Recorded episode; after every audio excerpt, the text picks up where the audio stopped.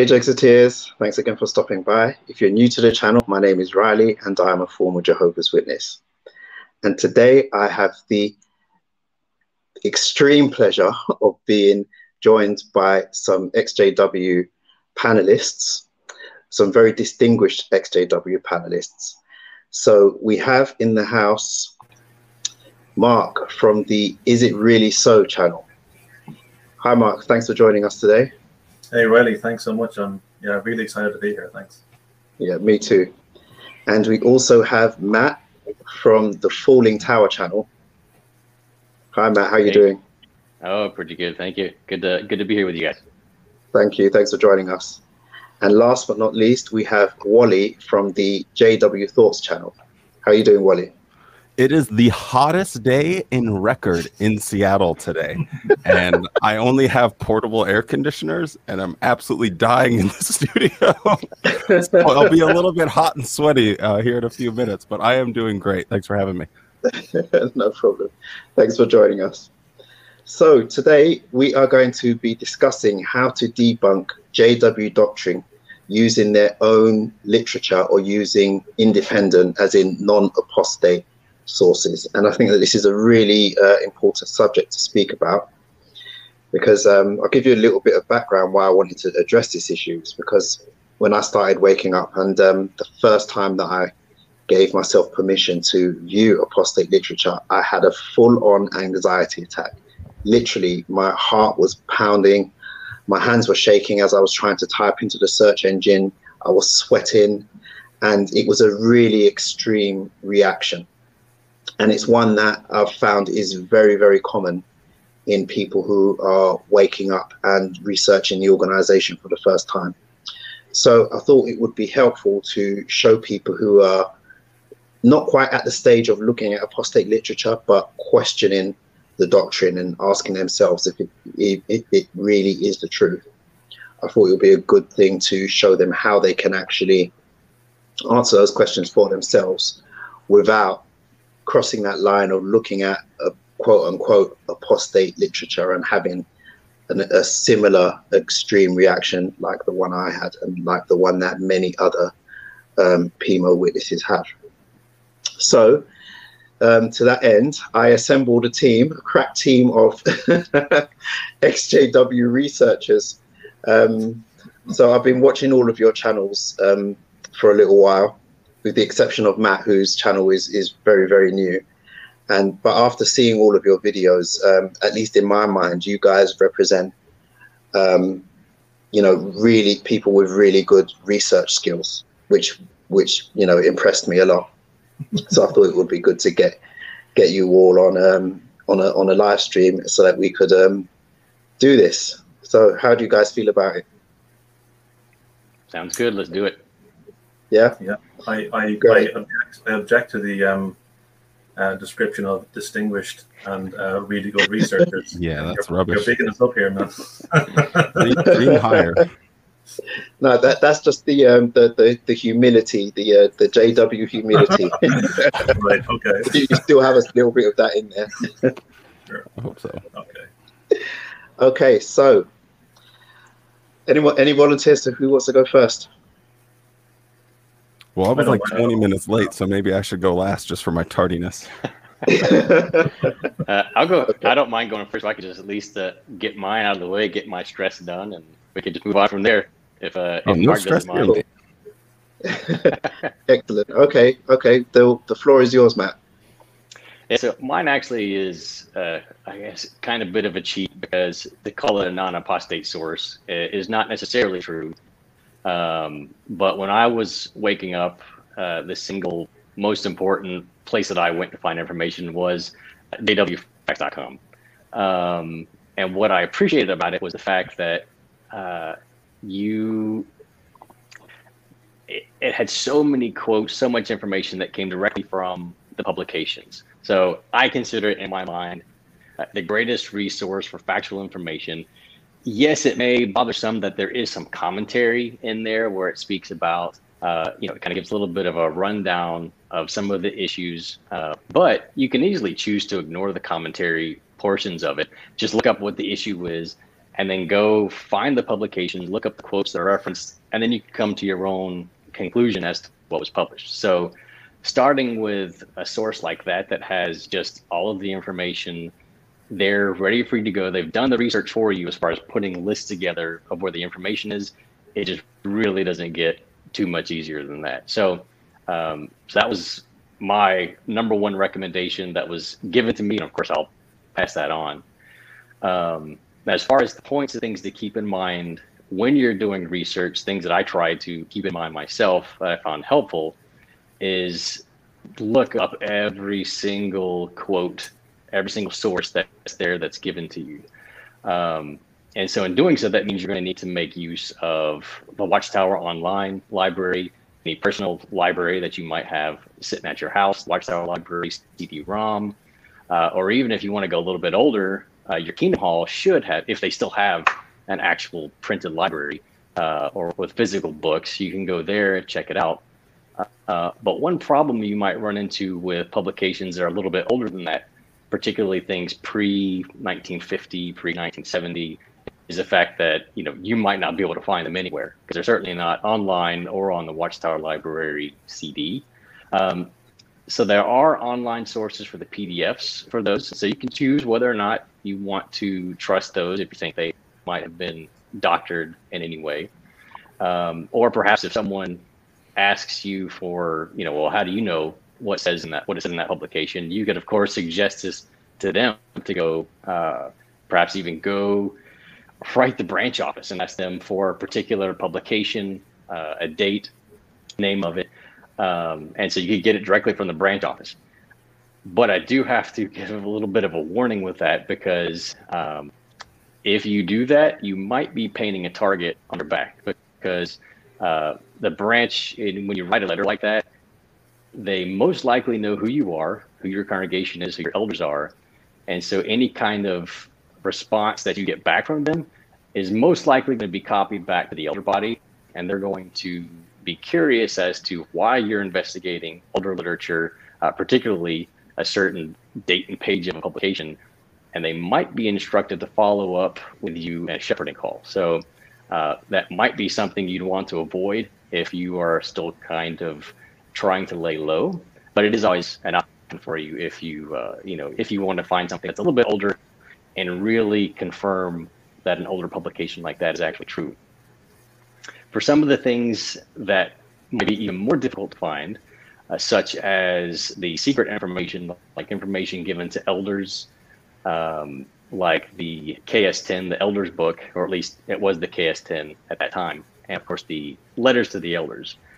So, of course, if you're a publisher reading through the website uh, through JW Facts and you see these references, you're really going to have no idea as to whether or not that those publications are, uh, those letters, book quotations are actually real. So, again, you could decide for yourself if you want to accept as to whether or not they're valid uh, of course, you can go to a website like, at least as of right now, at avoidjw.org, uh, and you can download the current and previous versions of the elder books, the letters, uh, and you can check out those documents for yourself.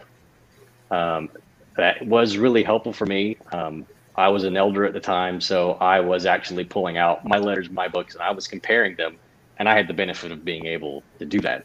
But even once I wasn't an elder anymore, this actually came in pretty handy because I did have someone who tried to challenge me on a policy, and uh, this was a person who wasn't an elder. Uh, so I then ended up telling him, "Well, hey, why don't you go to one of the elders in your congregation, go ask them to go to their elder book and this chapter and verse, and let me know what he tells you that section says."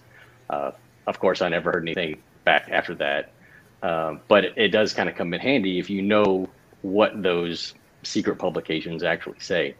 Uh, again, I wouldn't recommend doing this if you are a PMO because it pretty much out you immediately. Um, but uh, you could also word your way around it a little bit uh, and ask an elder about a policy.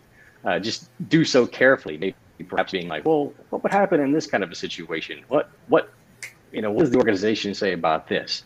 Uh, so if you do it kind of carefully like that, you might be able to get some info that would let you know whether or not what he tells you kind of jibes with the information that you're finding out uh, when you're doing your research. Um, as far as going research that goes beyond necessarily doctrine, you know, at this point, you probably would have been finding out about things that uh, the lawyers, the governing body members, branch committee members, elders, things that have been going on outside of the organization, perhaps in court systems. Uh, if you're getting into those kinds of things, such as court cases, uh, you can choose to accept the PDF transcripts that have been provided for you from people uh, that have been made available online. Uh, or you can actually go and obtain those directly from court systems, which, you know, of course, it may have a fee associated with it in order for you to get them. But uh, there are various ways that you can go and you can be sure that you're not getting something from an apostate resource. You can go and, and double check that uh, pretty much instantly. Now, uh, another point that I found to be really careful on, or pretty eye-opening, when you start finding about finding out about the deception in the organization of publications, is the use of the ellipsis. So the little the three dots that you'll see uh, whenever they're quoting from a certain uh, publication or a person. Every time you see one of those, go and look up that quote, find out where it came from, see what the context of it is, and find out what they're leaving out. Uh, you will be shocked at some of the things that you find. This is something that I still do to this day whenever a new publication becomes available. Uh, actually, just did it a few weeks ago and finding out uh, sometimes they're not even shocking, just hard to understand of why they would skip out one word of a sentence. Um, but a lot of times you, it really becomes clear the level of deception. And that will be things that will be very helpful for you in the future when someone asks you to prove how the organization has been deceptive with things. If you can lay stuff like that right there out on the table, that's really something that they can't fight against. So that could be uh, pretty helpful. Um, my next tip would be to be careful where you get your information from. I know that that kind of sounds like something that the organization would itself, but you know, it is something that has you know, some validity to it. Uh, even though online forums can be very helpful in providing factual information, uh, new developments, they can give you a, a, sense of community. It can also be a source of unsubstantiated information. Uh, you really need to stick to facts that can be proven with concrete evidence. You know, someone's experience, it may be uh, interesting, applicable, or true, but it's basically useless to finding out the truth and gathering in this information if they don't have hard evidence to be able to back it up. And keep in mind that something that the organization, particularly leadership, has been saying for years uh, is that former members, XJWs, will twist the truth, they will lie. So if you ever present a witness, a believing witness, with one piece of evidence or one single issue that turns out to be false or unsubstantiated, you've then lost that battle. And you may have, in fact, lost the war because you will never, you, you might not ever get a chance to be able to bring that information to them again. Uh, you know, confirmation bias is a very strong player here. Uh, just as you know, a witness is going to count all the hits and ignore all the misses when it comes to their doctrine and to their religion, they'll actually do the exact opposite when it comes to uh, you know an XJW and a former member. They will then count all the misses and ignore all the hits. So it'd be very helpful that when you do your research, stick to things that you can prove for a fact and be able to not only prove it to yourself, but to be able to prove it to someone else whenever that's asked of you. Uh, and one other thing uh, that would be kind of nice to keep in mind as you're going through your research uh, is starting to figure out and learn what logical fallacies are. Uh, I know that's something that, that Riley probably has a little snapshot of that he can put up on the screen. Um, it's something that may seem daunting to kind of look at some of the list of these things uh, about logical fallacies, how they work. Um, I, I kind of was a bit daunted by it at first when I saw them, thinking there's no way I'm ever going to be able to memorize these. But uh, but yes, you can you can do it. You'll when things start to not sound quite right, um, you'll be able to recognize them. You'll memorize them and be able to call them out when you see them in the publications. So that can be pretty helpful. I didn't know if you were, if Riley, if you were putting that up now, or are you just going to maybe do that a little bit later? Uh, I'm trying. I'm, I'm really sorry. I always have technical hitches whenever I try to do the screen share, but um, just give me a second. I'm working on it. oh, that's no problem. Well, I, so while while he's working on that, my final thing, uh, final tip that I just kind of thought that would be helpful would be kind of something that I did when I was going through my research, which was I pretty much pretended that if I weren't a witness, if I weren't raised to believe this, and someone came to my door with this information, what would I what would I say? Would I believe it? And so likewise, it may be good for you to just pretend as though you don't have any skin in the game. Take away any emotional attachment that you have, you know, toward this belief. Pretend that you're an outsider who knows nothing about the organization. Uh, would you find the excuses made for the organization valid, the things that they're using. Uh, if any other religion was having to resort to those types of lies, deception, hypocrisy, would you offer them the same excuses, or would you think that they're unreasonable for going along with it? So those are just some of the things that I found helpful uh, when I was going through research, and you know maybe it could be able to pass it on and help some other people too. Thanks, thanks a lot, Matt. So this is the uh, the list of logical fallacies that that I found, and there was one in particular that stood out to me, and it was uh, the false dichotomy. Let me just find it.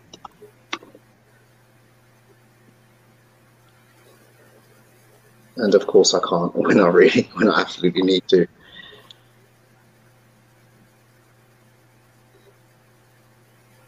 I swear it never takes this long. Yeah. Where on earth is it? Anyway, so false dichotomy, which is like black and white thinking. So you'll find that with a lot of high control groups and um, cults, they'll use black and white thinking as part of their, um, not necessarily doc, yeah, doctrine, yeah, and just the overall um, their general way of thinking. So they often present the world or they have the worldview of us and them. Or on any on a particular issue it will be all the way one way to one extreme or all the way to the other extreme. Very black and white way of looking at things. Mm. and um, the watchtower does this all the time. They do they do this absolutely all the time. And i found a couple of examples of this. Just bear with me. Try and find. But when it when it especially when it comes to their view of worldly people, quote unquote, anyone who isn't a Jehovah's Witness, they have a very very black and white attitude towards those people. Like here in this example. So here it says, the fact is, your way of life can be pleasing to only one of two masters. Either you are serving Jehovah God or Satan the devil. A principle found in the Bible helps us to appreciate this. And it goes on to quote the scripture. But right there, saying you're either serving Jehovah God or you're serving the devil. Very, very black and white. There's no gray areas. So even if somebody is a not a Jehovah's Witness, but they're a good person, you know, they could live a very, very moral life but in the eyes of the organization, they're serving they're serving Satan just because they're not a Jehovah's Witness, and that's an example of a of a very common logical fallacy, which is a false dichotomy or, or black and white thinking. Yeah, that's one of the most annoying things that I I hate the law of the excluded middle. It's like why why are people always creating these spectrums and saying, well, it's this or this, and ignoring the vast majority of people are going to fall with somewhere in between. It's absolutely yeah. wild. And as soon as yeah. you learn yeah. to identify it, as Matt was saying, you're like, bang, easy, you're free. I was thinking you guys are the three strangest looking Satan worshippers that I've ever I've oh, hell yeah. you're, dece- you're, deceptively uh, friendly and polite. What's going on? I know. I thought, well, atheists, we worship Satan. Woohoo! Um, another another logical fallacy that I found interesting was um, the the one about I can't remember. You you're absolutely right, Matt. Um, how are you going to remember all of these? he said you can. Come on. I, I, said it gets a little bit easier. I w- I didn't. I wouldn't exactly say I can memorize all of them. Yeah, yeah. I can't. Rem- I can't remember which fallacy this falls under, but it's basically about uh, name calling or attacking the person ad rather hominem. than attacking. Ad hominem, yeah. Ad hominem. That's the one. Thank you very much. Attacking the person rather than attacking their argument, Mhm. and um, that's what I found an example of this in um, this article, which is which is the 1986 Watchtower March the 15th. And the funny thing about this one is that Watchtower have an article where they're advising people against using an ad hominem argument, but then they're here doing exactly the same thing. Um, what what is often the motive of those who criticize the society or those taking the lead? Is it not often that some application of scripture affects them personally, rather than conform to sound doctrine and direction? They want the organization organization to change. Let us illustrate this with a few examples and then they go on to list examples and all they're doing is like calling the, the people in these hypothetical situations names like what is behind such reasoning? Is it not usually pride and independent attitude or rather childish desire? You know and this is this is the example of um, somebody who isn't given a certain privilege you know? So if, if you feel that you you're deserving of a particular privilege and you don't get it, then you're proud, you have an independent attitude, and you're childish. God, how scary is that just phrase, the independent attitude? Just hearing that Yeah. just like Yeah. kind of gives me the Yeah. heebie-jeebies. You have an independent attitude? Yikes. Yeah, it's it's it's it's it's they're kind of gaslighting people in that way too. Yeah. They're kind of telling them, look, um, if you if you have any disagreement with us whatsoever, you're a child, you're proud, you're you're you're just you're malicious, uh, you're you're wanting to serve Satan. I mean, it's just it's I mean, it's not just as you said an ad hominem attack on on people who don't conform. It's it's it's really I mean, whether they mean it or not, it's really quite sinister how they're trying to just uh, humiliate people into doing and believing what they want them to believe. Yeah, exactly. It- it- it- it- Sorry. Sorry, go on, Wally. It's funny. Oh, oh no, Matt, go ahead. I was just gonna say, oh, what's funny about that is uh, like the site that Riley just used there. Uh, JW Facts actually has a, I think it's a it's a fallacy chart on their site. If you might have to dig around to find it, but it actually has, I think, a couple of these articles in there where it shows how uh, the organization has printed articles on how to how to avoid you know any of these fallacies, um, and it's all the things they just do themselves, e- even in the same articles. So it's just it's absolutely hilarious when you when you step outside the box and look inside and, and realize that you just never saw it before because you're Yeah. you know you're in your echo chamber. It's like it's like Donald Trump saying that he is the most honest person in the world. You, you've never met someone as honest as me before. You know, it's that it's that kind of mentality, isn't it? Yeah. Fake news. Yeah, exactly. so um, let's take let's take a break for some uh, comments. There's been loads of comments in the in the live chat. Okay, so this one is from Layman Phil. Seeing the activists united in a good mood to wake up the sleepers is a pleasure to see and hear. Oh, thank you very much, Phil. it's a pleasure to do this, actually. And Mary Miller, when I was PME, I would have considered JW Facts an apostate site. An apostate site. Yeah, I get that. I mean, it was the thing is, JW Facts was compiled by um, an ex Jehovah's Witness, but the but the, the great thing about that site is that it uses JW's own publications to prove the points, and it uses independent sources as well. So it, it's it's basically a, a, a, um, a com- compilation of all of of the their own literature that invalidates their own doctrine. which I think, you know, even though it was put together by an apostate, it's an important resource to consider. Uh, Gene C. I honestly wonder how many have really woken up and just stay for their own self importance apart from having family in because there are so many hmm, moments happening now.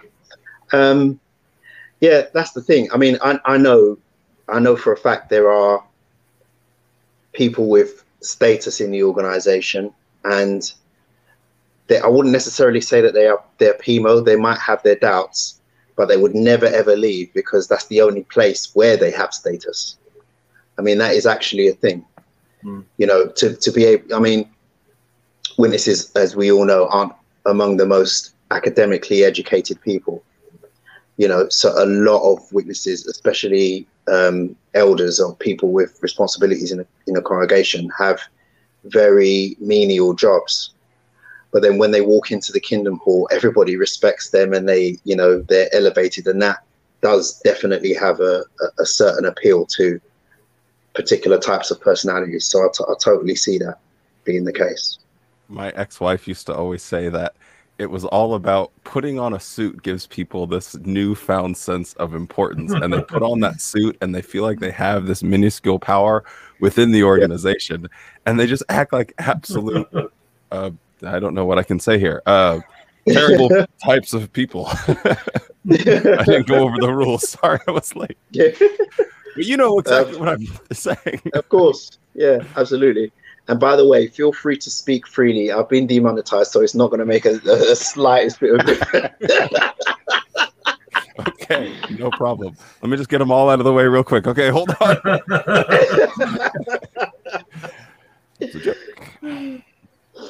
Okay. Um, Cam Schmuck, I haven't read the Elders Manual in full. I don't want to get that angry on a Sunday.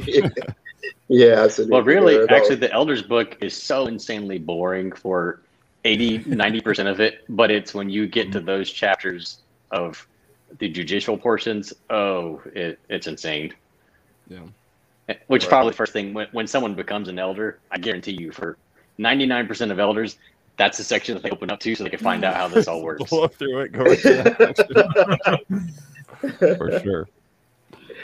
Oh boy, that's hilarious. Uh, Jenny Bergman, the use of ellipses is telling and so obvious. How did we overlook that for so long? Do you know what? That's exactly how I felt when I realized that for the first time.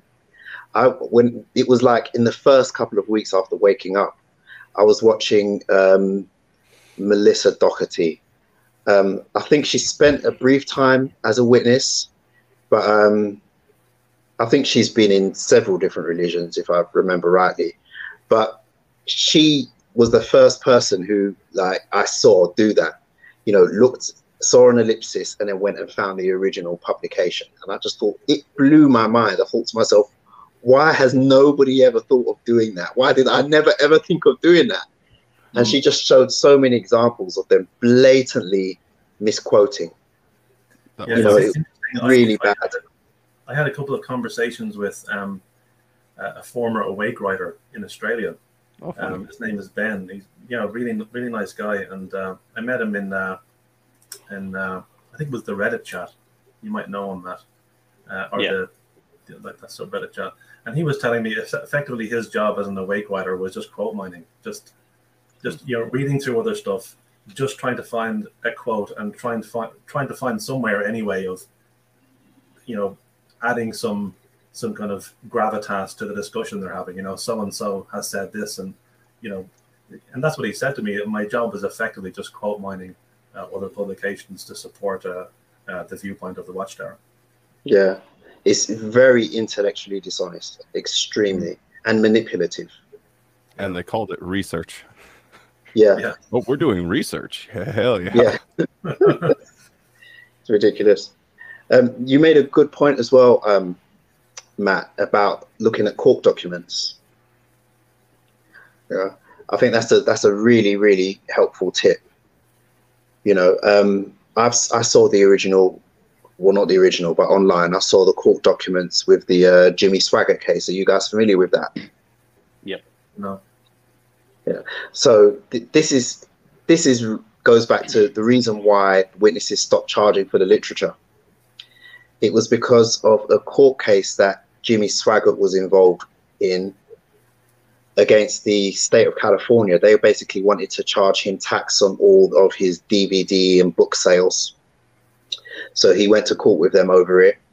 And I can't remember the, the, the Latin term, but there's there's a, a legal term that's Latin that if somebody files a court case where the outcome of that court case could also affect you, you can add yourself to the case without actually being a participant. And that's what the witnesses done with this court case with Jimmy Swaggart and the state of Florida, so that they would benefit from the outcome if it went in his favor. Or it didn't go in his favor, which meant that he owed the, the, the state all of that tax. And it also meant that the witnesses would have to pay tax on all of their magazine sales or placements, as we used to call it. um, so to get to avoid that, they basically just stopped charging for the literature. Wow. And that that is the reason why. And um I, I you know i've saw i've seen the court documents for this because they're a matter of public record. Hmm. you know That's so that that can hardly be called an apostate apostate driven lie It was all because it was too much of a burden on the brothers and sisters, and it was a matter of love that Yeah. they stopped doing it. yeah. Come on, you got to spin that history, baby. that's the What thing the and hell? you know i i only found that out um early this year early this year or maybe late last year i can't remember but um yeah i was really really angry because that's not the line that they fed us No. Yeah. that's not the line that they fed us it just goes to show how dishonest this, this organization is Yeah, they, they tend to whitewash everything. I mean, you, you do kind of any kind of scratching at the surface of the history of the organization. It's just totally whitewashed. I mean, yeah it's, yeah. I When, think- when you when you think back, you think back to what you accepted and you know how it evolved and all that thing. It's, it's quite embarrassing. I, I find it embarrassing personally that I just kind Yeah. of pretty much drank down the narrative of you know how the organization started, how it evolved, how you know successive presidents were appointed, and all the rest of it. Yeah, it's just you, it's just a, a whitewash.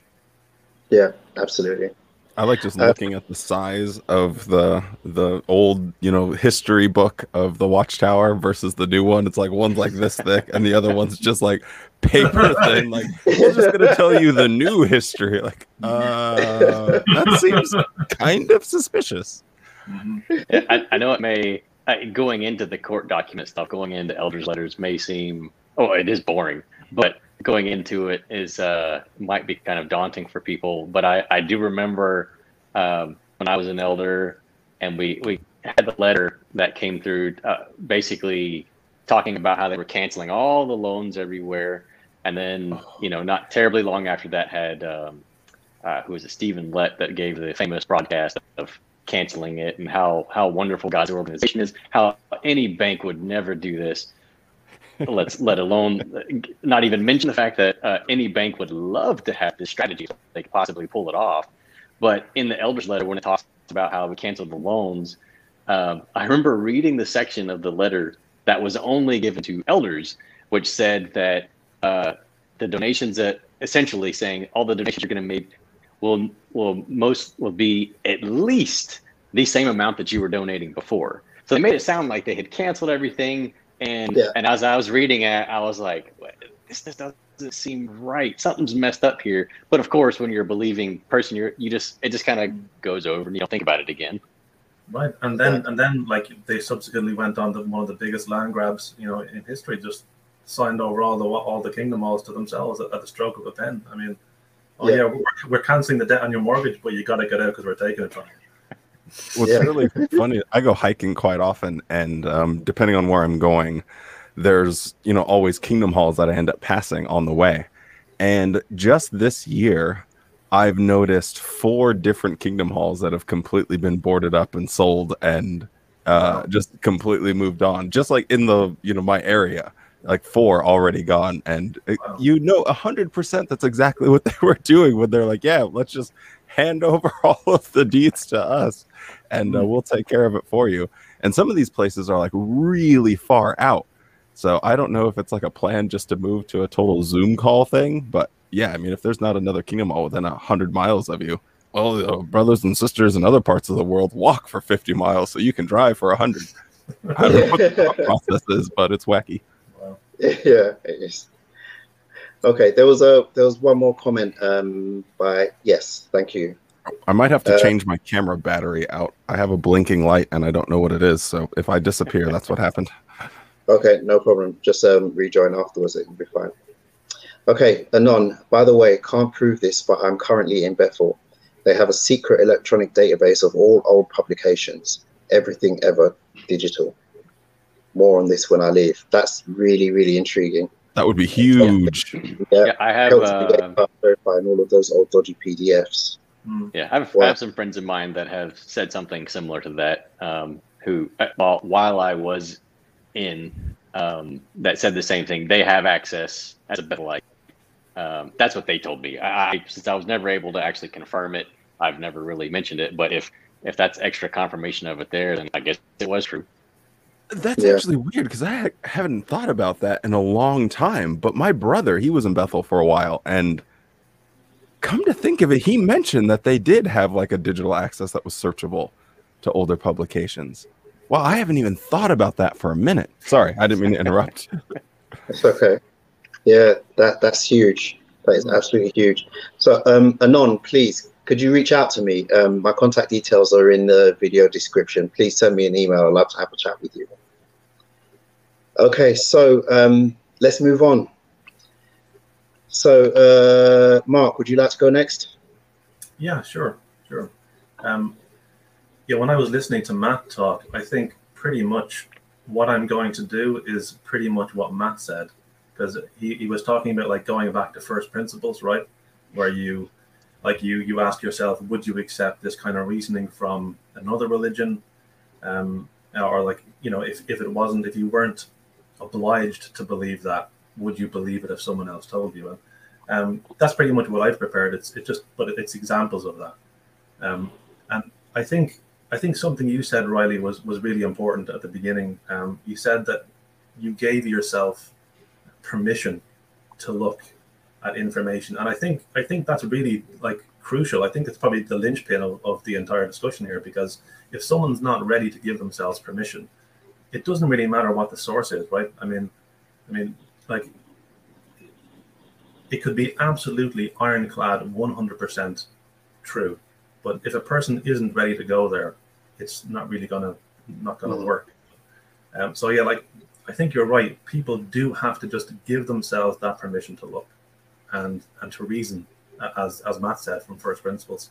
Um, I was thinking one of the best examples, I think at least, um, when it comes to just just how simple it is, is uh, Deuteronomy 34, because um, I had an example recently. I was on uh, Reddit. It was just after the memorial, and this guy was was like fully in JW, and he was going on about you know why are we not witnesses? What, what problems do we have? Why is it? Why do you think our religion is illogical? And so I got into a bit of a back and forth with him, and I said, look, do you want to have a private chat about this? And he said, okay. So we had a Zoom chat, and he refused to like show his face because he thought I might record it. But um, so we had this conversation, and he said to me, okay, tell me why Jehovah's Witnesses' beliefs are illogical. And I said, okay, I'm going to give you one example. And he said, okay. And he was like, this guy sounded super confident, like there was nothing that could faze him. So I asked him to turn up Deuteronomy 34, and I think it's verse 5 and 6, if I remember correctly. But in this chapter, it discusses Moses' death, his burial, his mourning, and that no one knows the location of his body until this day. And so I asked this guy, I said to him, Who wrote the book of Deuteronomy? And he said, I don't know. So I said, Okay, you, you know, you know you're, in, you're, you're in a problem when you're telling someone what their beliefs are supposed to be, right? You, you'll often find this when you're talking to, J, to J, JWs. But anyway, I told him, look, it's Moses. He went off and confirmed that it was Moses. So I said, okay, read Deuteronomy 34, 5, and 6. And when he did, he was totally stumped. I mean, he, he laughed. I could hear him laughing. And he said, I don't know what to say to that. Because it's just so blatantly and unimpeachably obvious. If you believe that Moses wrote Deuteronomy, and here we have a text telling us that he died, he was buried, and we still do not know to this day where his body is. It's just it's just devastating if you allow yourself to go there. It's just devastating. Now, of course, you might still be able to believe in the Bible, right? You might think, okay, maybe Moses didn't write it. But for me, that was a really, a really important thing to do to be able to say, okay, I'm supposed to believe Moses wrote this, but it is completely irrational given just these two verses. So what else? What else about the Bible or about my previous beliefs do I need to give some kind of revision to? Um, and so I think that's a very good example when you're when you're reasoning with with a, a Jehovah's Witness. Um, just using the Bible and just using a very simple, logical reasoning. It like th- there's no way out of that unless, you know, if you go onto the, the Watchtower Library, you're going to find rationalizations. Um, I mean, it's, it's obvious you're going to find that, but um, it's just it's, it's as clear as anything that this couldn't be the case. Um, I think another thing to do with like the the writing of the Pentateuch has to do with the language. I, I read a book by um, Richard Elliott Friedman, I think it is, called Who Wrote the Bible, and he was comparing. He briefly compared the language of uh, the Pentateuch, which is the first five books of the Bible, with the language of Moses' time. And what he said was in the book was the language of the Pentateuch is so much more advanced than the language of Moses' time. It's like comparing comparing Shakespearean English to modern English. And so what he pretty much said was, um, if you found a text and uh, it was in Shakespearean English, I mean, it could have been written today, but it could also have been written in Shakespeare's time. Um, mm. If you if you discovered a text and it was written in modern English, and someone said to you, "Well, Shakespeare wrote that," it's just it's just literally impossible that that could be the case, um, because the language hadn't evolved to that stage yet. And so, like, there's this is a, another simple example, but when when you can admit to yourself that Moses couldn't have written the Pentateuch, and this is one of the like crucial things of the dogma that is unquestionable. I mean, you, you go into the Watchtower Library, they will tell you Moses wrote it, and Jesus confirmed that. So it's a it's it's a fact and it can't be questioned. But if you allow yourself to say, well, that couldn't be the case because it can't, um, it just opens the door. Um, it's a bit like what, what Matt was saying. If you just go to first principles, would I accept this line of reasoning from a Mormon or uh, from a, a Buddhist or whatever, any other religion to defend their sacred text? You know, any reasonable person is going to say no. Um, and I think just just one final thing I think um, was really important to me was um, I read a book by Steven Pinker called "Better Angels of Our Nature," and he's a, psychologist in uh, in Harvard, I, I, think it is. And this book was pretty much a discussion of why or how uh, violence and war have declined over the centuries. And when I first saw this book, I just passed it in a bookshop um, I was stunned by the title because, as a Jehovah's Witness, I just assumed that war and violent crime had like pretty much just increased, no end, pretty much you know since year one, and that we were living like there's several examples in, in Watchtower literature where it calls the time that we're living in the age of violence, or that the time period we're in, we're in is unprecedented for its violence and its warfare. And this book was just just absolutely devastating to that. Um, I mean, it's just we are literally living in the most peaceful era in human history. Um, we're living in an era where um, violent crimes are an order of magnitude lower than most of our ancestors experienced. And the period of time since the end of the Second World War is the longest stretch of time that the major powers have not been in a major conflict. I mean, these are these are facts that you could find out independently. But I was I, I, was reading all these things page after page and after page, and when I finished the book, I just could not accept the last days dogma anymore because um, well, it just couldn't be true because the Watchtower and the Bible says the last days would have you know violence and warfare as a distinctive feature, right? It wouldn't just be a little bit worse; it would be a distinctive feature of the last days. And yet, it's not just untrue; it's the it, the opposite thing has happened, right? Violent crime has come down, warfare has come down, and by almost any metric you go by, um, we're living in a period of time that is the opposite of what the Bible describes the last days to be. And so yeah, so and this was something that really struck me because when I I stopped coming to meetings, like a couple of months after I read that book, and the elders came to see me, and one of the elders said to me, um, "You know Steven Pinker's an atheist, right?" And I said, "Yeah, I, I do," and his reply to me was, "Well, what else would you expect him to say then?" You know, as if as if the fact that he was an atheist was the reason he was saying these things, as if there was mm. some hmm. kind of cynical ploy on his part to just to try and manipulate people. And this is the mentality that the organization tries to infect people with: is that it doesn't matter. It doesn't matter if you're like a tenured professor at Harvard, right? If you're writing something that's different from the organization, you must have some sinister or malevolent aim in mind because that's all they have to go with. I mean, this elder pretty much just uh, did an ad hominem attack on Steven Pinker because he's an atheist and he's, he's writing literature that contradicts J.W. Dogma. And um, I was just stunned by that. I, I, was just literally stunned that he would use that as because at, at this point when I was waking up, I had some secret hope that I was just wrong somehow, but that like somebody could correct me and like point something out to me. But um, yeah, after I met the elders and they they you know gave me comments like that. It was just you know I just knew I, I, I just knew that I had to I had to start over and just think for myself. I had to just look at everything again, um, and I think I think what Matt said too is is very important. Just because you read something or you see something on the internet doesn't mean it's true, of course.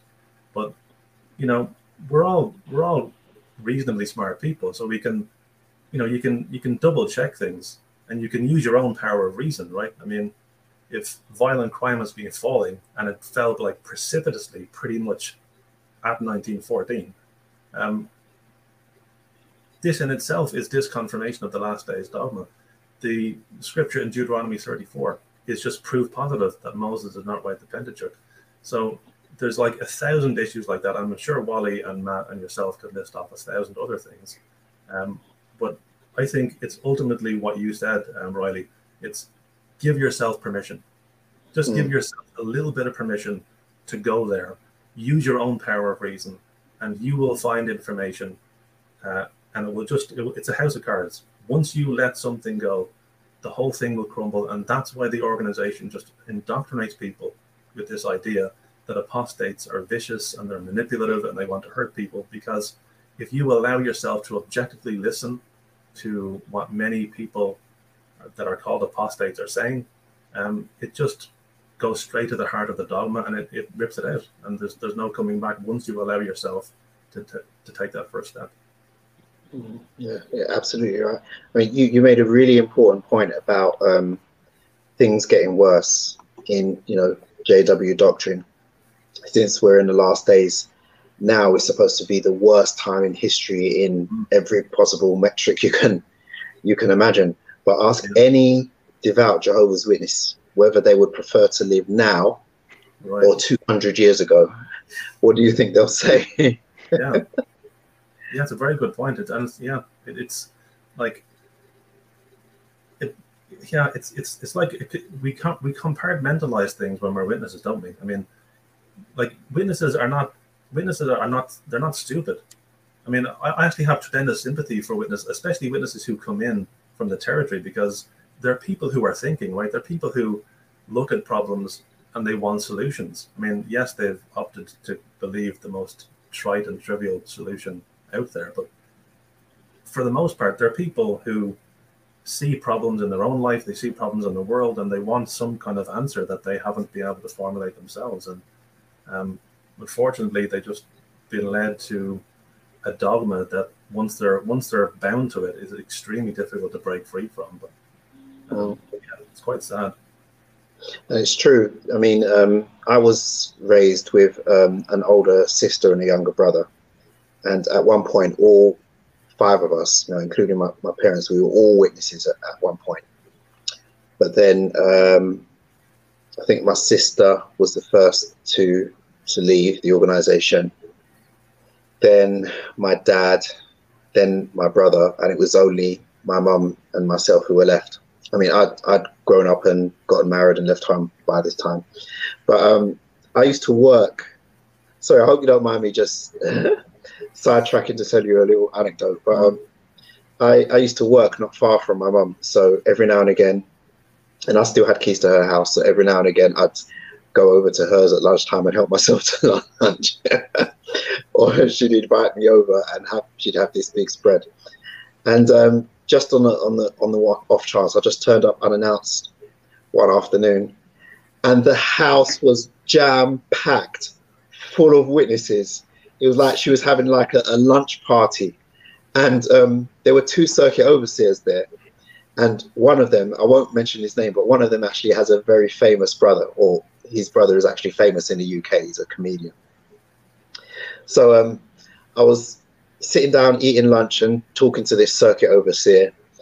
And he said to me so do you have any siblings? I said yeah i have an older sister and a younger brother and he goes oh are they still in the truth and i said um, no they're not I'm, I'm the only one who's in they left quite some time ago and he goes how come you know you're still in what what what made you stay and i'd never asked myself that question before so i just paused and i thought about it I said to myself, the truth gives me answers. The truth tells me why the world is the way that it is. Mm. Yeah. You know, and and that honestly was the reason why I was still in it because the world made sense to me in the lens of Yeah. witness doctrine. Yeah. But if there's one thing that I've learned since leaving the organization is that it's possible to have what is in your mind bulletproof logical reasoning and still be wrong Mm. If your logic and reasoning is based on faulty or incomplete information Right. and and in this case the faulty information is that the world is 10 times worse than it was in the past Mm. when it's not and that's something that can be empirically proven regardless of who it is that's saying it Yeah. you know whether the person's an atheist or not it just astounds me that that elder said that to you mark because you know it's not as if he was speaking of his own initiative as it says in the scriptures. You know everything he said can be empirically proven.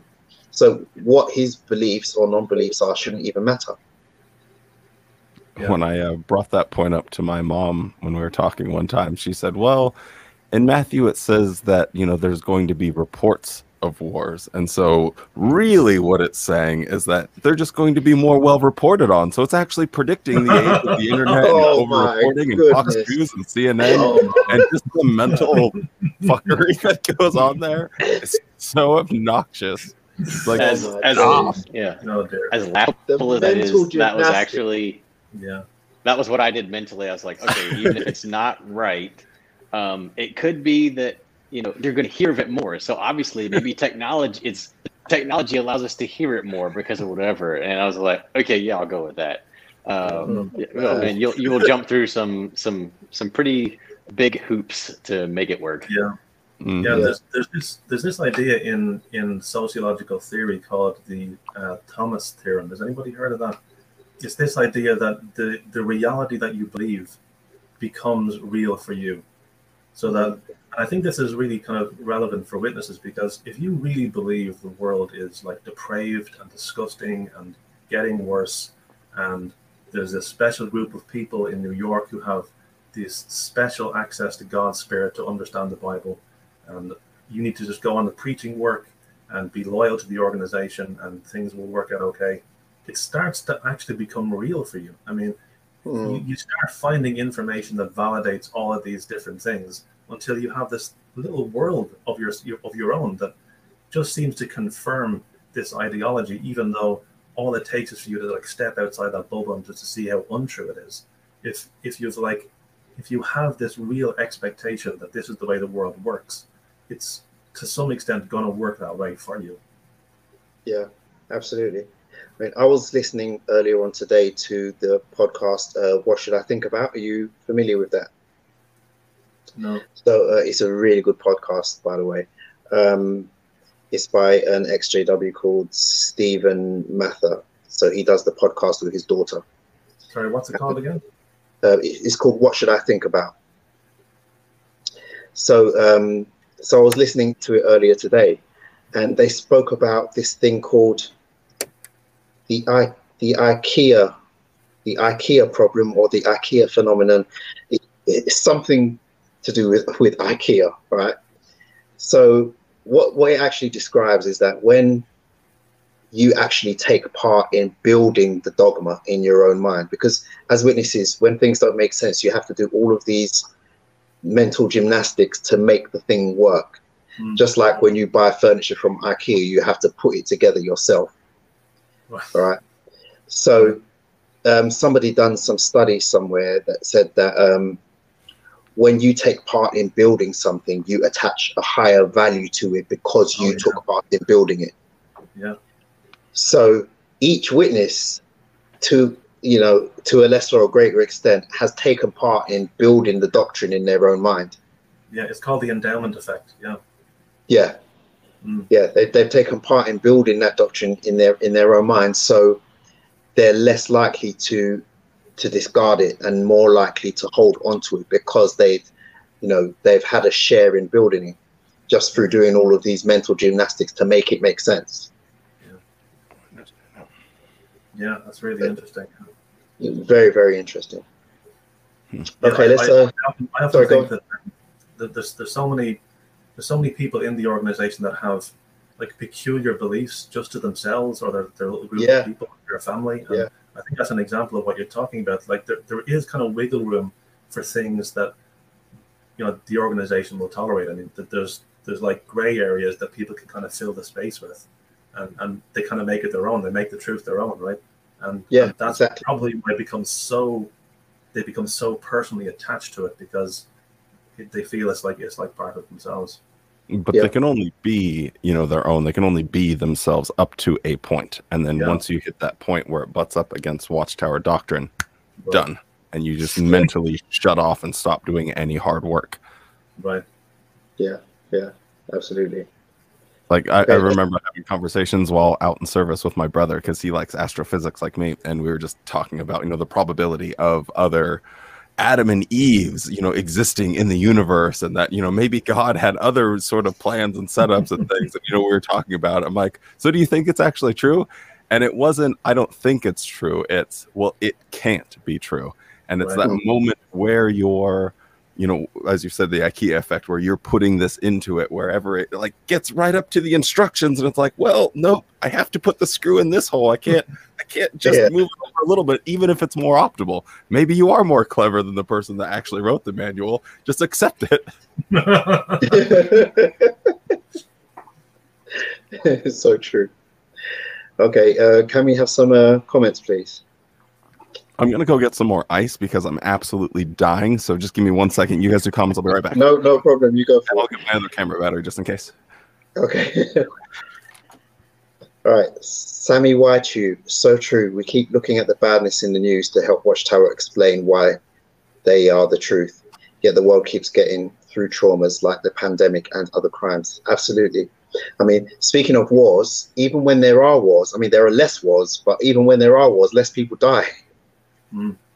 Yeah. You know? Yeah, it's very, very true.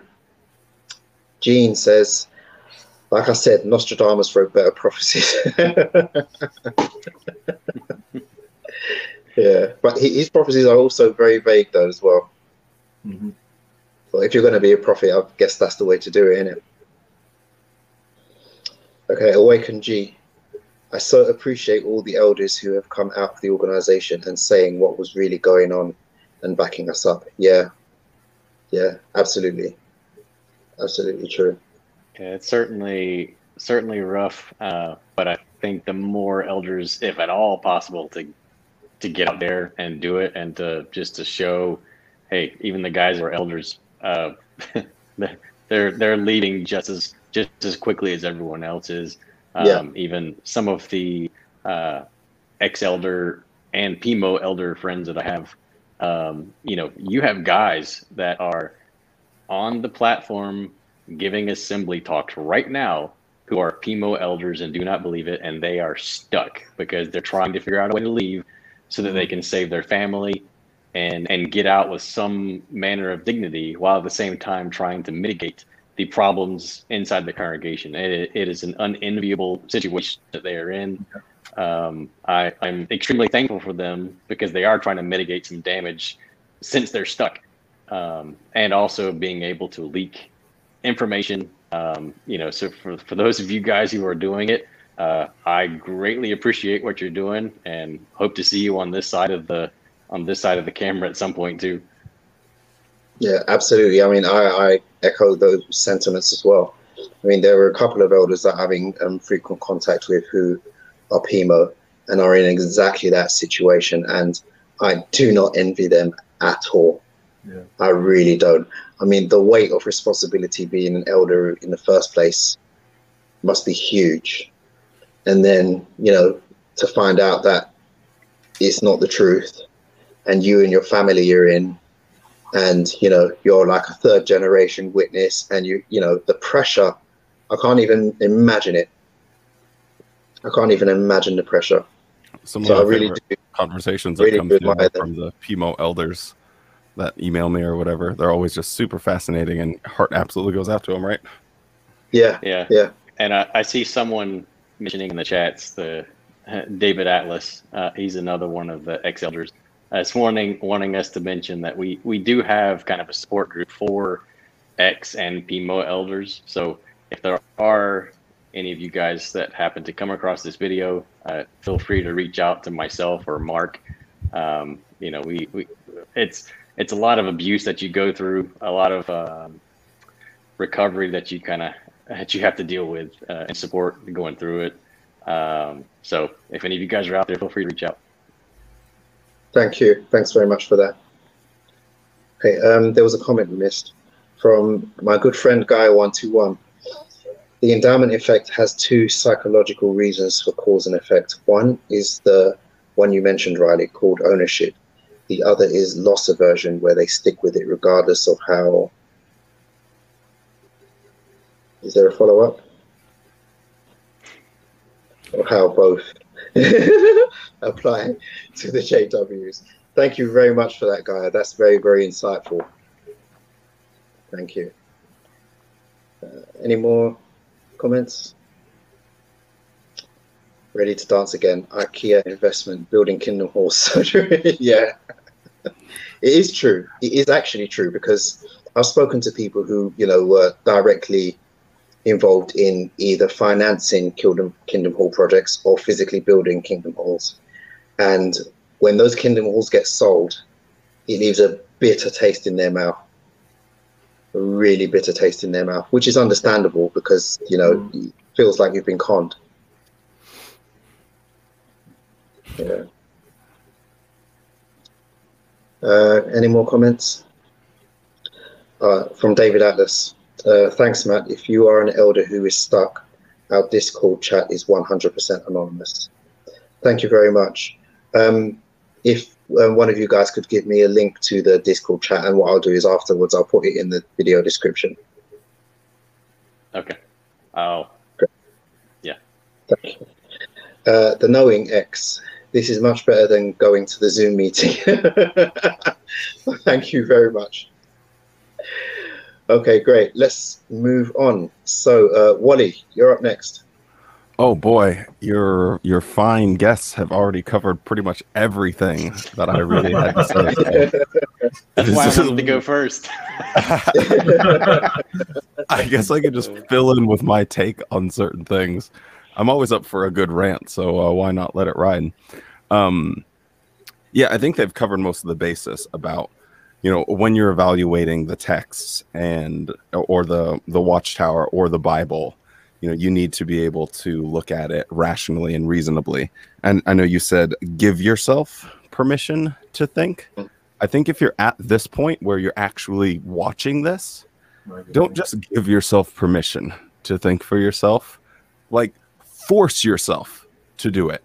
And it's not easy and it's not going to be fun and like hunky dory, but it will be worth it because it's not a, you can't be passive when it comes to being indoctrinated ever since you were a child, or maybe you had a tragic circumstance in your life that brought you into it. You, you need to be sort of aggressive with it. You need to actually take charge of your brain and that would be my like biggest tip for people is yes you can get all of this information but it won't have any effect on you if you don't have the foundation of logic and reason and how to think. Critical thinking is quintessential. Before you start pouring in 607 and blood and 1975 and 1914 and all this other stuff.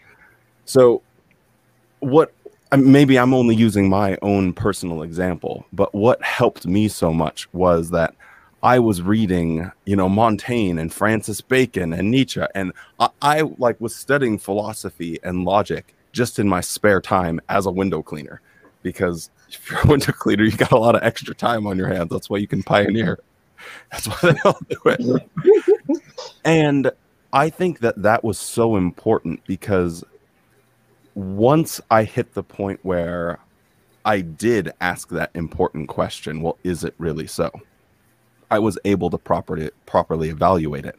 And then when you look at the counter arg- arguments and you do the thing that every ex witness or someone that's still in does when they have that anxiety attack, as you said, you start just pouring through Watchtower literature. But if there's no foundation for that to land on, you're you might end up in some other cult. You might end up in some other goofy, you know, belief set. And what you should be doing is focusing on the life of the mind and how to actually process and evaluate evidence correctly and not get bogged down with your own personal comforts. Uh, the watchtower functions as like a mattress. It's just there because it's comfortable. And if you leave the mattress, you'll be on your feet. And hey, I don't want to be on my feet. I'd rather be laying down. It's it's lazy. And I think that when people leave, and maybe I, I'm just jaded by messages and YouTube comments and emails and Facebook messages from people that continue the exact same lazy thinking once they've left the organization and they haven't taken up the task of actually understanding you know what a logical fallacy is. Uh, matt you did a great job of just like i'll just break it down. It's, it's super simple and it's and it's not hard you don't have to have a phd in order to extricate yourself from a cult. You just need to have a, a, a working sort of brain i suppose and you need to push yourself to that moment. So i guess that would be my biggest advice to just veer from anything that was different. And uh i guess no one else did mention this. Um just doing cult comparison is really powerful as well. Yeah. um i think uh what's the book called by lawrence wright uh about scientology? Going clear and the prison of belief i think. Scientology and the prison of belief. If you haven't read that i read that while i was an active witness and i found it absolutely fascinating. I gave that to my grandma because we were sharing books all the time and you know she was interested in trying to get to you know have a relationship with a grandson and reading was so important to me. So that was one way that she did it. So anytime I got done with a book, I handed it off to her. Well, when I gave her that, she took 3 days, made a couple of notes and handed it back to me and said, "I don't want to read it." and I was just blown away. I'm like, oh, but it's so fascinating. It's so interesting. And I know you're a sucker for celebrity culture and you get all the stories and all that stuff. And she's like, no, this Hubbard guy, he just sounds like he's crazy. And, you know, their beliefs are so weird. I, I think it's a waste of my time. And I was like, okay, you know, that's cool. So then me and another brother in my congregation, we went to go see the documentary when it came out and we had asked a couple other people, "Hey, do you want to go and see it?" And the exact same thing happened. Uh, no, we don't really need to see that. Uh, that um, no, I I'm not interested in that. I I, I don't want to learn about that. And that's why I think it's so important, especially if you're early on in your waking up process. Instead of going down the rabbit hole of just like force feeding your brain all of the, you know, quote unquote apostate websites and all the arguments against Watchtower, take like a week or two weeks or a month or a year, however long it might take you, and slow down and think about, well, what is an argument? What's a logical syllogism? You know, just go through some like very basic things. And then once you add the the actual arguments against Watchtower on top of that, your life will be pristine. It will just take off like a rocket ship and you won't believe because you'll be able to identify it and close it down and there's no stress or anxiety that gets attached with it. You're just like, bang, that's not that's not right. Bang, that's not right. Bang, that's not right and all the rest of it. But yeah, I guess that would be like my two things is do some cult comparison, get the Book of Mormon and just read through that and think about Jesus visiting America and how funny that is. Uh, you know, go into like Scientology because there's a lot of good comparisons when it comes to shunning uh, and the overworking of their members. And yeah, I guess on top of what everyone else said, that that would be the only additions that I would have. Thanks, I do have, Wally. I have quotes and shit if you guys want to. Oh, sorry. I have quotes and stuff if you guys want to uh, hear some funny things that I found personally impactful. Yeah, yeah, yeah, sure.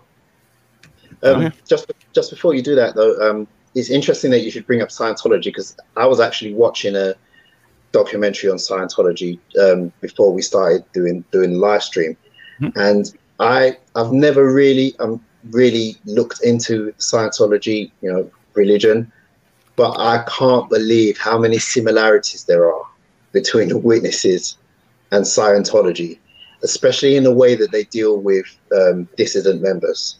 Mm-hmm. It's it's almost identical. And after I woke up, I started, um, or I read um, Combating Cult Mind Control by Steven Hassan. And I had the same reaction then when he was talking about his experience in the Moonies, and I could not believe how similar some of the Mooney doctrines were to Jehovah's Witnesses. So I think you make a really important point when you yeah, look I... at other cults and see how similar they are to witnesses. There's no way that witnesses can be, you know, the one true religion or God's one true organization if it is so similar to all of these really terrible, destructive organizations. Well, they could be technically they could be still true, but you'd have to evaluate their claims. But anyway, I won't be pedantic on you. But yeah, combating cult mind control was really good because I, I remember giving that to my ex-wife. I'm like, hey, why don't you re- check out this book? And that's when I was, if you've ever followed my channel or anything, then you know kind of the story. But yeah, she read that and was like, what the hell? This is yeah. all of a lot of the things that we do. But yeah, that that's a really good book. Um, it was almost like sad when it was updated and then they had a section about Jehovah's Witnesses in it because I was like, mm. oh no, no people will look at this and think it's apostate because yeah. it spe- specifies the witnesses. But I think it, Lloyd's addition to it was great, so it doesn't really matter. I was I was chatting to somebody on uh, Reddit a while back, and um, he's uh, Pimo, but his wife is still like full Pimi. And he said that they were watching uh, Leah Remini's um, documentary on Scientology, and um, they were watching something about the bite model as well. And his Pimi wife said to him, "Isn't Satan clever for making the definition of a cult fit Jehovah's Witnesses?"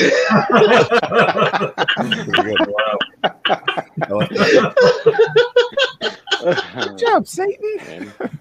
oh, oh, that was absolutely hilarious. Yeah. So, uh, Wally, yeah, you said you have some quotes. Uh, yeah, there's just like a couple things that at certain points in my life, like I read it and it really spoke to me. Oh boy, this is why you need to be prepared. Um, okay, this is a little bit long. This is from uh, Francis Bacon from the Advancement of Learning. Uh, Francis Bacon, he basically was one of the pioneers of epistemology and helped us understand what a collection of data actually looks like and how we can reach reasonable conclusions from putting that thing together. Anyway, uh, page 34, the advancement of learning in this little beautiful old copy. See, it's all worn out and the thing's falling off. Anyway, it says, quote, Another error is impatience of doubt and haste to assertion without due and mature suspension of judgment. For the two ways of contemplation are not unlike the two ways of action commonly spoken of by the ancients, the one plain and smooth in the beginning, and in the end impassable, the other rough and troublesome in the entrance, but after a while fair and even. So it is in contemplation. If a man will begin with certainties, he will end in doubts. But if he will be content to begin with doubts, he shall end in certainties. That is like one of the most. I'm just going to read it one more time. Uh, if a man will begin with certainties, he will end in doubts. But if he will be content to begin with doubts, he shall end in certainties. And it's it's such a freeing way to open up your worldview about okay, you can't start with conclusions, and if you do, you're you're kind of just being a moron. You you have to start with doubting and questions and build arguments from there, and you can't do it the other way around. So I thought that was kind of a cool thing. Anyway, any comments? Go ahead. Yeah, that's that's that's a really powerful quote. I've actually never heard it before, but it, it makes so much sense. Yeah, I yeah. And, and, that, that, and that's the thing. that, I think, yeah. Sorry. Sorry, go on, Mark. Yeah, I was going to say like yeah, that, that, that quote is really interesting. But um, I actually think what Wally said early on, earlier on, is um, probably more interesting because it's more it's more relevant to the watchtower. You compared the watchtower belief system to a mattress. I think that's I think that's so true. Because what do you do on a mattress? You either go to sleep or you get fucked. I, think you're bang on. so, I think I might start calling it the mattress. Yeah, yeah. You either you either mentally go to sleep or you mentally get fucked. Okay, there you go. the worldwide watcher, worldwide. Right, that's hilarious. Uh, that was pretty good. Yeah, that was really good. I forgot what I was going to say now. Okay, it was worth it. Yeah, our, our lives were made better by it. Yeah. Okay, let's let's take some comments. Oh, can I give one other quote? Or yeah, sure. Okay, I'll just do one more. Uh, would you rather have more Francis Bacon or uh, Thoreau?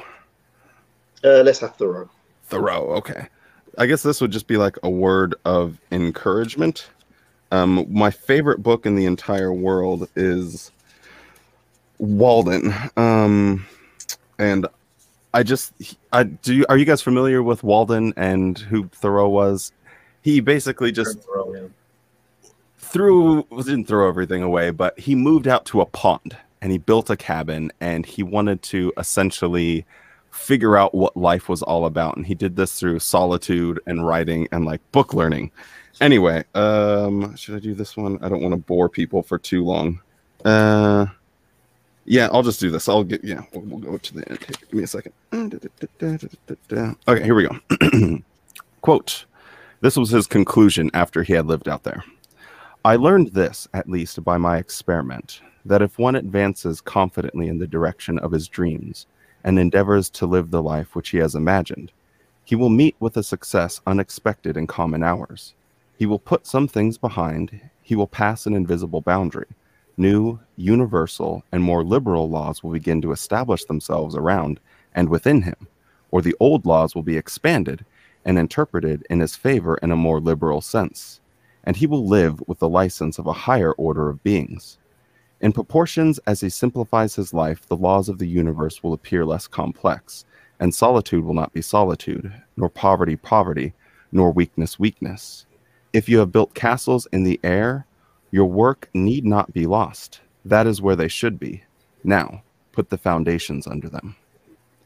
And I guess that just like speaks to my point is do the hard work it doesn't matter if you know you have like these lofty goals or something when you're leaving a cult you know sometimes we slow down once we've left the cult but keep dreaming and then put the foundation under it and you'll get there it, it's just how a meritocracy society works but i guess everyone's not in a meritocracy society so whatever thanks thanks very much Rui. yeah that's that's really insightful okay let's let's take some comments now uh, coastal TV shows, there is value to our own experience when we don't identify with it.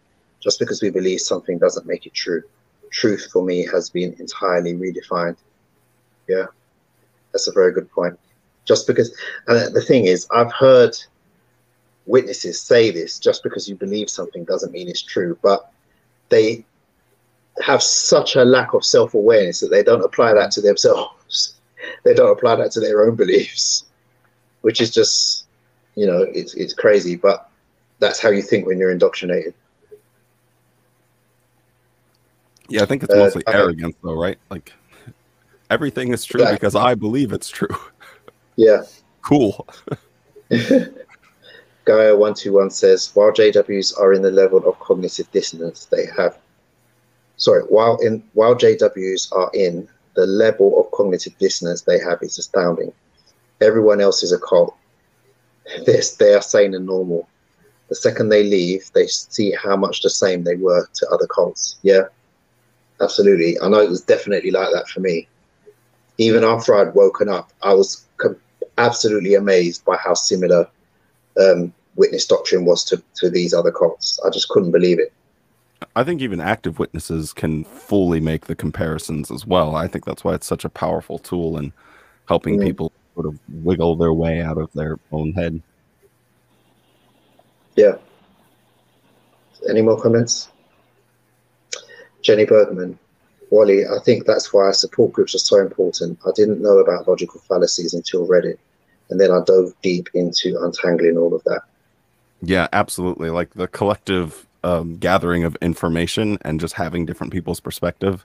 Sure, even if 90% of them are completely terrible, 10% of them might be right, or it's 50 50. It doesn't really matter. Don't be scared of information. Don't be scared of facts. And the more of it you gather, then you can actually, once you you know understand how it works, then you can actually build upon that and see, okay, well, this is true, this is crap, this is true, this is crap, and you absolutely just like Esther says, untangle.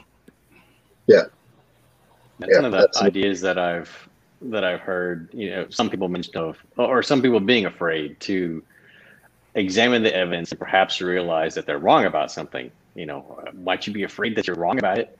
And one of the best responses, I'm obviously paraphrasing it, was just like, no, I would be excited to find out that I was wrong about something because that means now that I've obtained this new evidence, that means I am now wrong about one less thing than I was before. So you should be happy when you find evidence that changes your view because that gives you an opportunity to be better, to know better.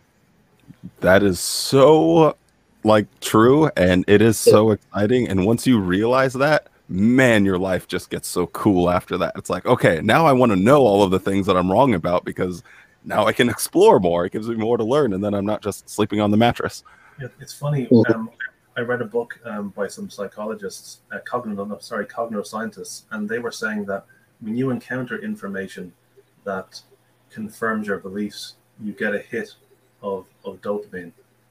But if you encounter information that is contrary to what you believe, it triggers it's the same circuit the same um, cognitive circuit as discussed like if you see something that like physically revolts you the same kind of circuit is going on. It's like you're just you you just want to run away from it. And but i do think what matt and and, and um, uh, wally has said is, is true. You can actually kind of force yourself out of that mentality where you say look i just want to know what's true. And you you can kind of like sometimes step out of that kind of like psychological mindset and say, look, I just I just want to know what is. And if you can do that, I totally agree with what Wally said. It's like it's very liberating. Sometimes it's a bit scary, but it really is liberating to kind of have this mentality where you can kind of think to yourself, well, to some degree, I think I can figure stuff out if I give myself the time and the opportunity to encounter that information. I mean, I might not be able to figure everything out, but at least I can give it a, a good shot because I know how to process information, and I'm not bound to any particular ideological viewpoint. I can just form form an opinion based on the information that comes my way. So, yeah, I, yeah, I thought that was really interesting what you guys said. Mm. Yeah, thank you. Uh, D Lightning, True Wally, they don't want to think for themselves. They want others to tell them what to do and feel and think. Yeah. Children. Just they're kind of held at a sort of stasis of children mentally. Yeah. I, I saw think about what's right and wrong. I just want to be told. Like, do you want me to vacuum the stairs or do you not want me to vacuum the stairs? Do you want me to clean my room? Do you not want me to clean my room? No, I want you to want you to clean your room. Pretty basic stuff, but unfortunately for witnesses, it's like this brain buster. Yeah. I saw on a video recently. I think it might have been one of your videos, Mark, where there was um there was a study that showed that if some where, where the, the the participants in the study had greater confidence in their beliefs, even if they couldn't explain the beliefs themselves. But the sheer fact that they felt that somebody else could do a good job of explaining it, Yeah. it made them believe it more. Am, Yeah, I, am, I, am, I, am I describing that correctly? That's a good summary. That's actually the same book that I just referred to a minute ago. It's called The Knowledge Illusion.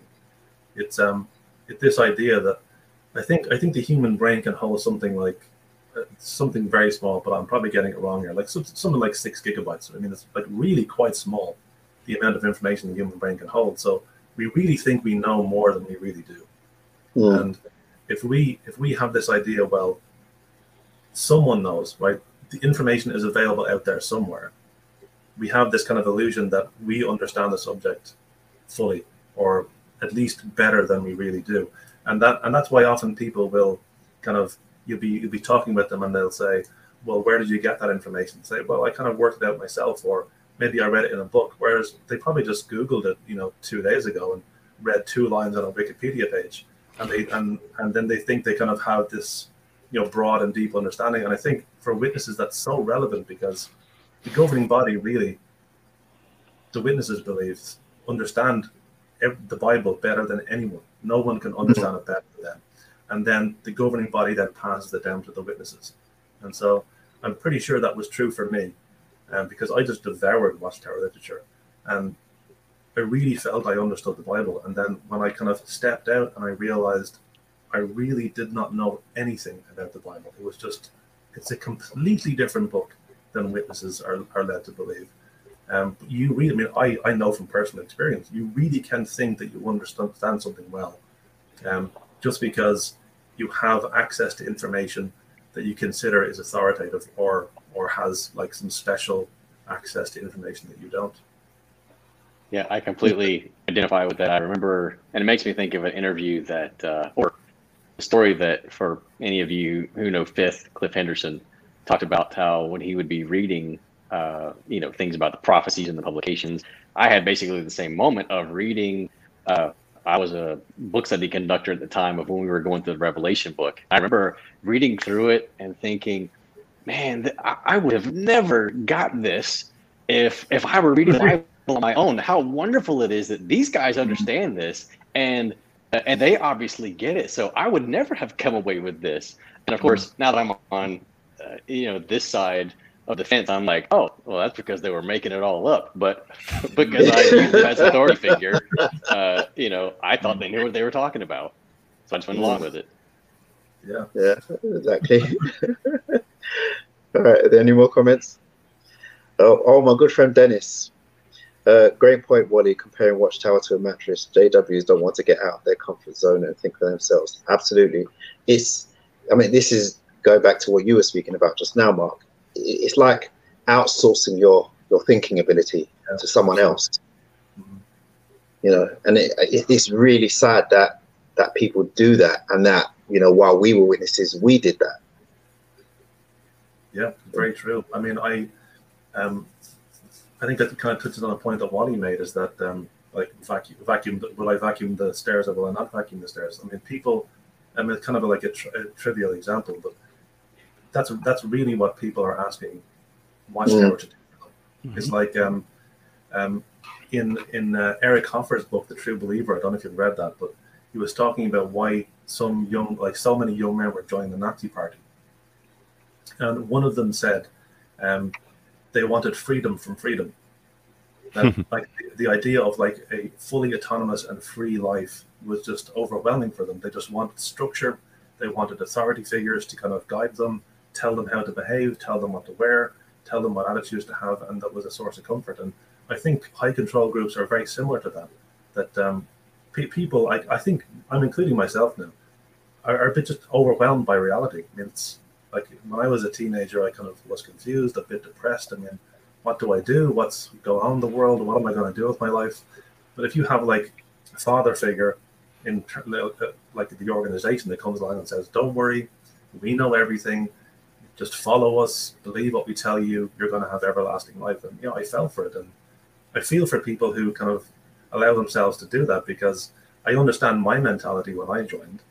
Um, that I was like the people joined the, the, Nazi party. Like I wanted freedom from freedom. It was just too much for me. And the, like the the father figure notion of, well, it's okay, just come with us and you'll be all right. Um, that was kind of how I was, and it's uh, yeah, it's, it's a dangerous trap that you could fall into when when, when you don't have that kind of self confidence or or autonomous existence. Um, I think that's the kind of person that, that slips into it. I, I, was I was certainly one of those people. Hmm. Yeah, I think they target that sort of mental state, right? I mean, because mm-hmm. sure. that's where people are going to be most successful. You drive around and wait for someone to be overwhelmed with the world. Oh, well, my grandma just died, and I don't haven't actually, since I was a kid, dealt with the problem of well, death. Sure, everything around me right. dies. Every banana I've ever bought, every car I've ever driven, every sponge I've ever bought, and every all of it dies. Now it's a person, and now I'm confused. Oh, well, what am I going to do? Someone comes along with the answer. It's like, okay, Hmm. Sure. Yeah, absolutely. Okay, um, let's move on. I've got two very quick examples um, that I just want to share. So let me see if I can get this right one last time.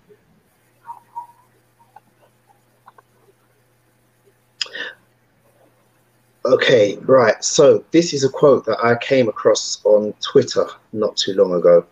Um, Let's see if I can zoom in on this. There we go. This is a quote from Charles Taze Russell. Believe it or not, I, I found this on the Internet Archive, which is um, a great resource, by the way, not just for you know XJW stuff. It's just a great resource, um, um, regardless. but this is a this uh, this this website what you what it actually does it shows you um, what websites look like before they've been changed so like say say for instance um, a, a, website has recently been updated you can go backwards in the calendar to see what it looked like on a particular day in the past um, yeah i've used it a few times and it's really good but this is a quote from um, Watchtower by Charles Taze Russell in 1881. And this is what he has to say about New Light. And regular viewers of my channel will, will be fully aware of what my feelings are on New Light because I talk about it all the time. But it makes no logical sense whatsoever. And here is Charles Taze Russell saying that himself. So he says, if we were following a man, undoubtedly it would be different with us undoubtedly one human idea um, would contradict another, and that which was light one or two or six years ago would be regarded as darkness now. But with God, there is no variableness, neither shadow of turning, and so it is with truth. Any knowledge or light coming from God must be like its author. A new view of truth can never sorry, a new view of truth never can contradict a former truth. New light never extinguishes old light, but it adds to it. If you were lighting up a building containing seven gas jets, you would not extinguish one every time you lighted another, but you would add one light to another and they would be in harmony and thus give increase of light. So is it with the light of truth. The truth the true increase is by adding to, not by substituting one for another. Now, as far as new light goes, debunking new light, that, as far as I'm concerned, is a slam dunk. It's like case closed. What happened after he died, where the whole thing just got reversed, and now new light can contradict and substitute old light and it just makes no sense. But what Charles Taze Russell is saying here is spot on. It's absolutely spot on. Yeah, Riley, you're just not keeping up with Jehovah's Chariot, man. That's your problem. and for, for honestly. anyone who wants to see some good examples of that, um, I, again, I don't remember if it's directly how deep you have to go into JW Facts to find it, but there is a probably on the New Light page somewhere. There's an extra link that will take you to all of the flip flops that they've done over the course of the past century, up until 2016, I believe, is when it was last updated. But it is insane when you open that document up and just see how much they've gone back and forth on so many different things. Uh, So that would be another helpful resource too, just to help you get a, an idea of New Light and how how often this organization has used it. I think just Yeah. the generation generation teaching by itself is like one of the clearest examples. It Mhm. just, I mean, it's the righteous people, it's the wicked people, it's the righteous people again. Put that together with what you just said, boom, you're done. Woo. Moving on from progressive revelation. It is the silliest Christian doctrine I I've come across. I don't understand it. Yeah, absolutely, absolutely right. I mean, the the the, the fact that new light can replace or contradict old light is, you know, that's ridiculous in itself. But where it becomes particularly harmful is the fact that a lot of the doctrinal flip flops have been things that have cost people their lives. And you know the, the organization takes no responsibility for that whatsoever, which is disgusting. It's absolutely disgusting. I mean, it's one thing to have a ridiculous doctrine that doesn't make sense and that is easily debunked. It's quite another thing to have a doctrine that actually kills people. Know. Facts. Okay, so I have one last um, example, and this is from a Reddit thread which Matt very kindly shared with me earlier on today.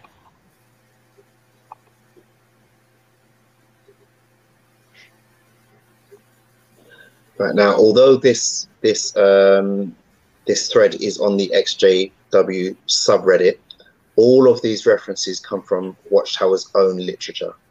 And I won't go too deep into it, but basically, you can use Watchtower's own literature to debunk 607 BCE.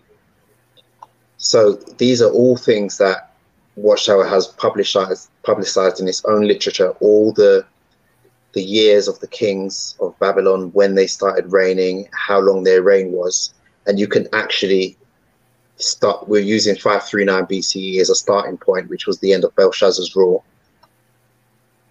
Add up all the years of all the reigns of all the subsequent kings, and it actually comes to 587 BCE, which is the date that is unanimously agreed upon by historians and archaeologists as being the date, the year when uh, Jerusalem was destroyed. And you can actually, it, this is just simple math. This can't be apostate lies.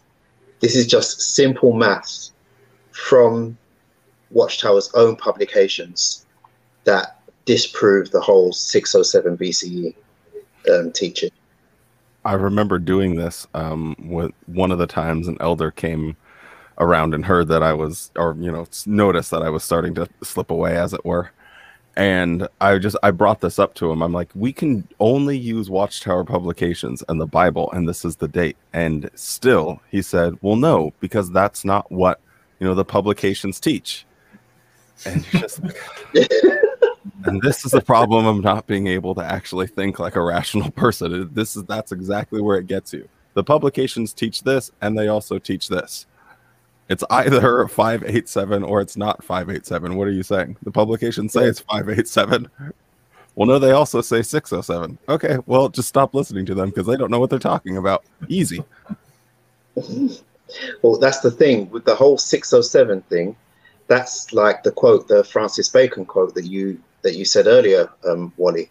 It was starting with a conclusion. They started with a conclusion to make it fit. Oh, we lost someone. Oh, Yeah, we lost Matt. yeah matt's been gone for like two or three minutes i think Oh, I didn't see because I was my interruptions Okay.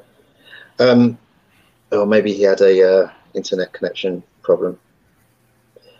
Um, Yep. Anyway, yeah, um, they they started with a conclusion. They they started with that. They had to make it fit 1914, so they started with that and then worked backwards. That's why they hold on so so fast to that date, even though their own publications disprove it. Yeah, it's like the uh, JW broadcast with David Splane of do the math. It's like, well, we know that this is the date of the flood. Therefore, we're going to work backwards and say, you know, well, the Sphinx couldn't have been built at that time. And they just have it so flip flopped in their heads. But once you can identify it, bliss. Yeah, yeah. I mean, not only is it incorrect, it's intellectually dishonest to do that. You know, starting with a conclusion and working backwards to prove your conclusion. And it's also yeah.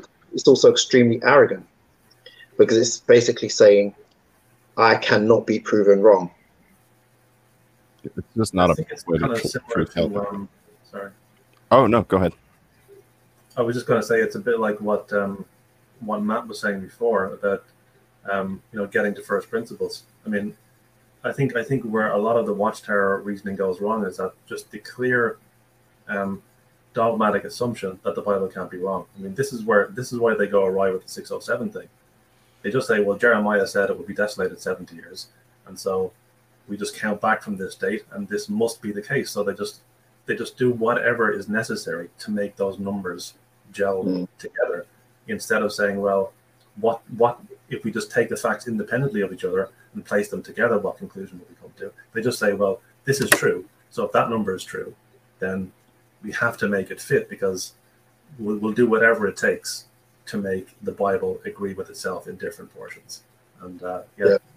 that's what they're doing. They're, they're starting with conclusion and they're making just fallacious um, assumptions to begin with. Yeah, yeah, absolutely. You know, um, I've heard, I've been on a ministry with and and and heard witnesses speaking to the householder, and the householder says, "Well, I don't believe in the Bible. I don't believe that it's the inspired, inspired and inerrant Word of God." And then the person I'm working with says, "Can I just show you a scripture to disprove that?" And then they open the Bible and turn to Second Timothy. All scripture is inspired of God, and they think that that is proof. You're a fool. you know, they think that that is proof. Yeah. You know, and I'm just thinking that makes it makes absolutely no sense to reason that way. Mhm. You know, that's like that's like me um, having a just a blank piece of paper and then tell you that it's a ten pound note, and you say, "Oh, I don't believe that's a ten pound note," and I'll say, "Yes, it is. Look, look what it says on the back," and I've written ten pounds on the back. so what I've written proves that it's, you know, I I think a, a lot a lot of witnesses don't actually understand proof as a con and evidence as concepts. Yeah. Nope. Just turn to Daddy Watchtower and they'll tell us. Yeah. Yeah. Well, what do the publications say? Yeah, yeah, Absolutely. What do absolutely. you say? okay, so um, we're almost at the end now. Let's just take a couple of comments before we go. Sam, can you put the link to that Reddit post in the chat or description? I will definitely put it in the video description as soon as we go offline.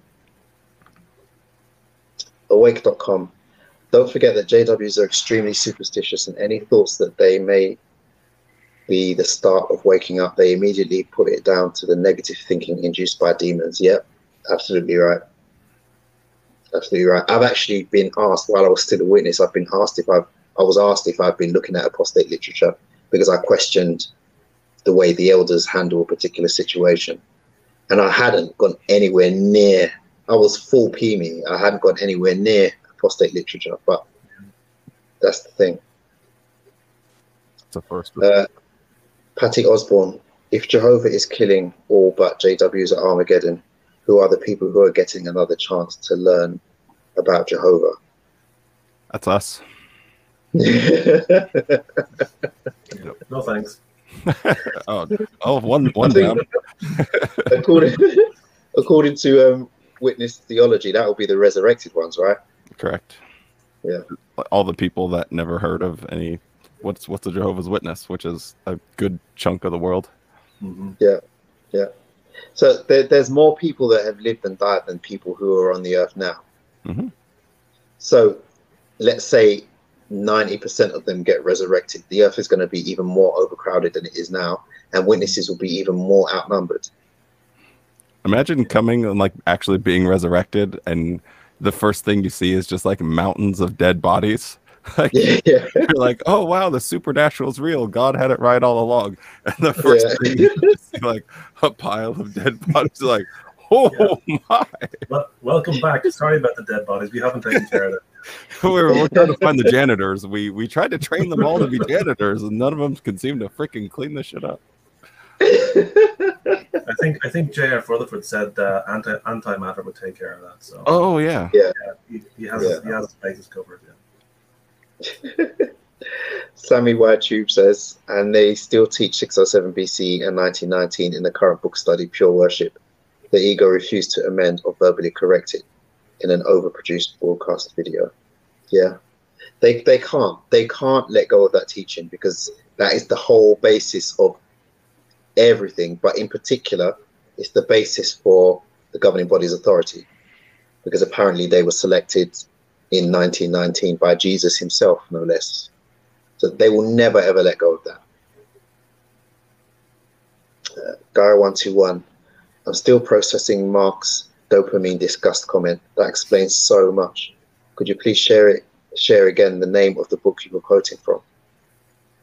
Oh yeah, it's um called the Knowledge Illusion. Um, I think it's by Sloman and Fernbach, if I remember correctly. But it's called the Knowledge Illusion. Yeah, it's, it's really really interesting read for sure. The, sorry, the knowledge illusion or delusion? Illusion. Delusion. No, Okay, I'll put I'll I'll search for it and I'll put a link to it in the description as well. Sure thing.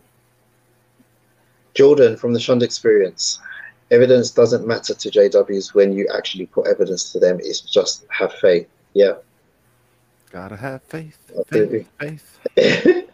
I, I found when I was in that the, the JWs who did believe in evidence, they were even worse than the ones who only believed in faith. That's my brother. He thinks he has it right, and he's just so backwards. Yeah. It's, it's aggravating. They were actually worse. hmm I mean, I, like, I was one of those people.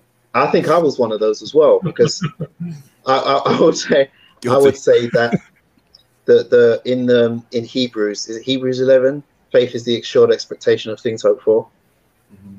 Um, so in the original Greek, the word that we translate into faith meant title deed. I remember researching this at, Right. at some point. So if you buy a house and you have the title deed to that house, that title deed is proof, it's physical proof that the house belongs to you. So the biblical idea of faith, at least from the JW perspective, isn't blind faith. It relies on evidence, just like the title deed. So this this is how I would reason it. So um, yeah, that's that, that's what I would say when I was on the ministry. We don't just have blind faith. There has to be evidence. But as you know, witnesses have a very skewed concept of what what evidence actually is. That's a wild ride. Yeah, I know, right? it just goes to show, like like I was saying earlier, you can you can think in a logical and reasonable way and still be wrong if your logic and reasoning is based on faulty information.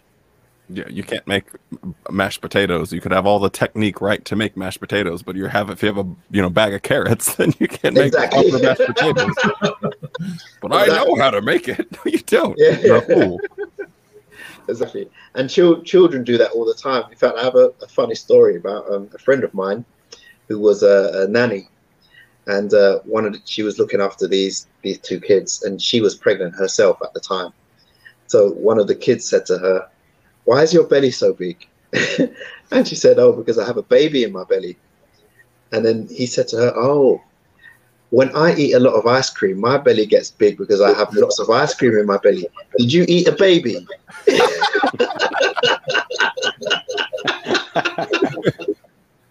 That's pretty funny. That was perfectly logical reasoning, but he was still wrong because he was his logic was based on faulty information, That's hilarious. and that that that typifies how witnesses reason. Yeah. Um, Okay, any more comments? mhm.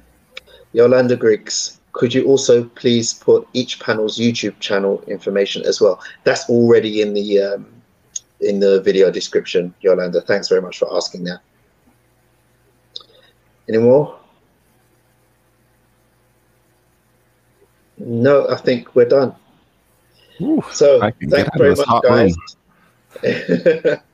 thanks very much, guys, for joining me for this. I really do appreciate um, you know the time that you've taken out and also the research and effort that you put into this. I'm, I'm, I'm very very grateful.